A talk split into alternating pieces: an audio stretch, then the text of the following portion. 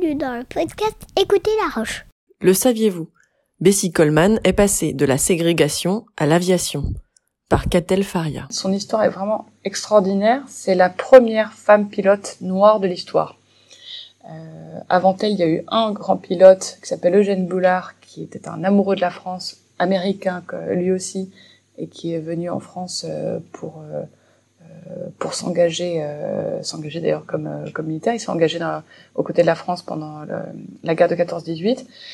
Et donc Bessie Coleman, deuxième pilote noire de l'histoire et première femme pilote noire de l'histoire, qui a passé son enfance à cueillir le coton au fin fond du Texas, à, à, à, subir la ségrégation, à entendre parler presque toutes les semaines de, de lynchage, d'une cruauté, d'une violence inimaginable partout dans le sud des États-Unis. Et cette petite cueilleuse de coton qui était passionnée de lecture, euh, voilà, qui adorait lire et qui aimait beaucoup l'école, même si elle ne pouvait pas y aller souvent parce qu'elle était encore en, réalité dans une condition de semi-esclavage presque. Cette petite fille s'est permis de rêver et elle a décidé euh, qu'elle deviendrait une grande militante pour la cause noire et pour le féminisme. Et donc c'est une fille, une femme qui a complètement euh, mis au second plan son bonheur personnel elle n'a jamais vraiment pensé à elle. Elle a décidé qu'elle deviendrait une grande ambassadrice de la cause noire, qu'elle aiderait. Euh, à l'époque, elle disait sa, sa race, et qu'elle aiderait sa, sa race à, à, se libérer de, de, de, de, la honte et de son, de son statut d'être inférieur. Et le meilleur moyen qu'elle ait trouvé pour euh, euh, défendre la cause noire, c'était de devenir pilote. Elle s'est dit, en devenant femme pilote, je vais devenir une grande ambassadrice et je vais aider les autres noirs à, à rêver d'une autre vie. Sauf qu'en fait, aux États-Unis, elle ne pouvait pas le faire puisqu'en étant femme et noire, euh, elle n'était pas du tout la bienvenue dans les dans les clubs euh, euh de, de, de, pilotage.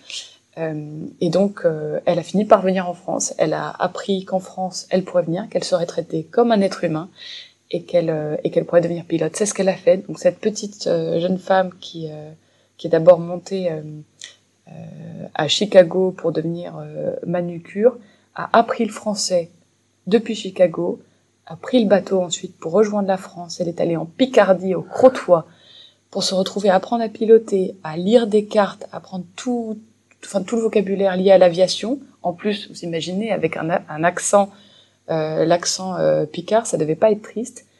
Et après avoir appris tout ça, après avoir décroché son brevet de pilote, elle aurait pu rester en France, où elle vivait heureuse, où elle découvrait ce que c'était de vivre comme un vrai être humain.